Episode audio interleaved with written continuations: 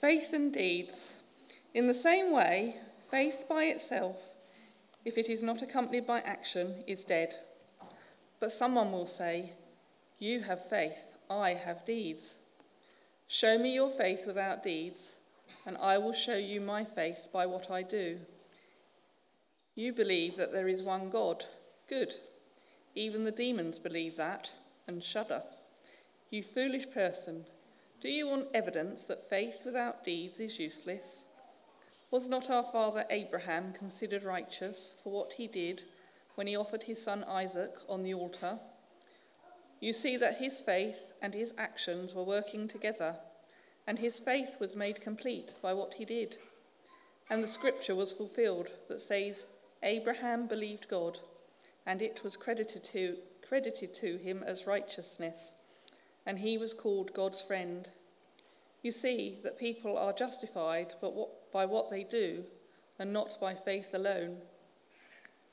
In the same way, was not even Rahab the prostitute considered righteous for what she did when she gave lodgings to the spies and sent them off in a different direction? As the body without the spirit is dead, so faith without deeds is dead. This is the word of the Lord. Thanks be.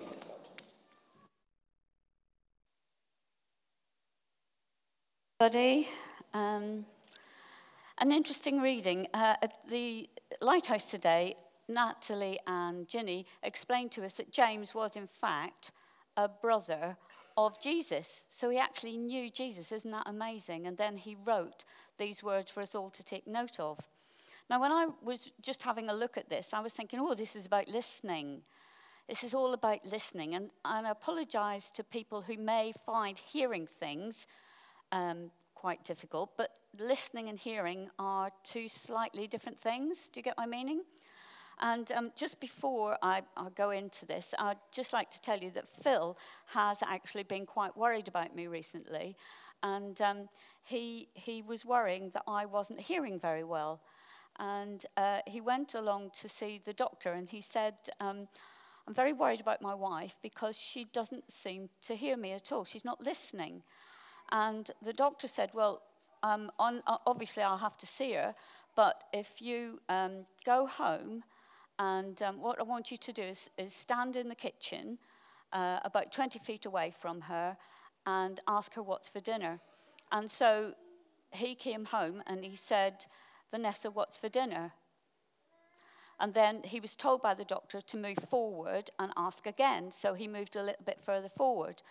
And he said, Vanessa, what's for dinner? Nothing. So then he moved very close and he said, Vanessa, what is for dinner? And finally, he comes right up, Vanessa, what's for dinner? And I turned around and said, I've told you four times chicken. so listening and hearing, two slightly different things. Now, we've talked today about the children going back to school. And for them, that is a new beginning. But it can be a new beginning for us if you think about this reading. It's a new term for them. Children, young people, it's going to be exciting. How exciting? I don't know. But it's going to be fun. It's going to be hard work. And for some of you, it may not be any of those things. But whatever it is, you're going to remember that today we, Rachel, has covered you in prayer. We can't do your work for you, and we can't live our lives for each other, can we? We can't play with you in the playground. Mum, sometimes you just get that feeling, oh, I want to be with them. And we can't eat your lunch for you. We can't play with your friends, and we can't receive the praise that you're going to get for doing good work. Because I'm sure lots of you will be doing good work. And we can't share your joy when things are going right. You have to do that all by yourselves. We can't be with you when things go wrong. And believe me, things do go wrong, don't they, grown ups? But we've done a little thing today. we have prayed for you. Rachel has prayed for all those young people going back, all those children going to school. She said really nice, kind words. She smiled and she encouraged them. And remember, everybody, this is your family. We want to continue to help and to say good things for each other. And we hope that you will see us as your supporters. Obviously, your parents and your carers are your first stop. But maybe at times you might feel they're too busy to listen to me. Mum's got too many things going on. Dad's too, de- too busy dealing with work stuff. Mum's got too busy dealing with life stuff. But there is an obligation on all of us as a church family to help in any little or big way that we can, isn't there? Now, how can I stand here and say that? Well, because the reading tells us exactly that. And when I read it, I thought it was all about listening and hearing and all that sort of stuff. But actually, it was saying, no, you have to do something. It may have been a lot of words in that reading, and you might not have got them all. You didn't take it all in, I'm sure, because you hear the sort of blah, blah, blah from up here, don't you? But basically, it says, listen lots.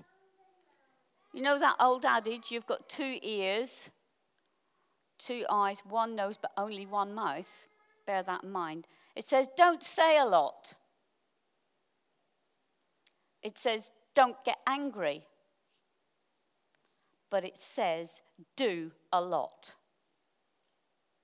Now, those are people in church outside doing a lot. We are great in church at talking. Who knows me very well?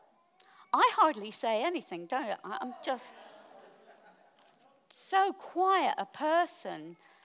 Sometimes it's a very hard lesson for me to listen. But in doing this reading, I found out a lot of things about what it means to really hear we are good in this church at doing things. And we're constantly holding each other up about how much good we do.